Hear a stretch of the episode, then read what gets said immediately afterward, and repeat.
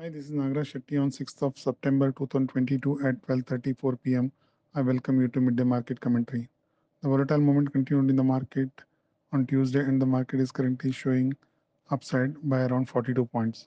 Nifty opened today on a positive note, made an attempt to move up in the early part of the session. Intraday weakness got triggered from the day's high of 17,764 levels, and the market has dipped into weakness in the mid part and is currently showing upside recovery from the lows. The advanced decline ratio is on the neutral side, and the overall market breadth is improving.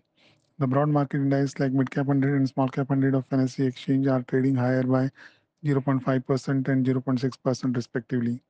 Sectorally, banking, metal, energy sectors have moved up while FMCG, IT, and media sectors have slipped into minor weakness.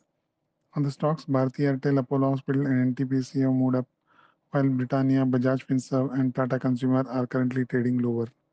Asian markets are trading in a mixed trend. The short-term trend of Nifty is positive with volatility. On the upper side, the Nifty is expected to encounter resistance around 17,760 to 17,800 levels. Immediate support is placed at 17,600 levels for the day.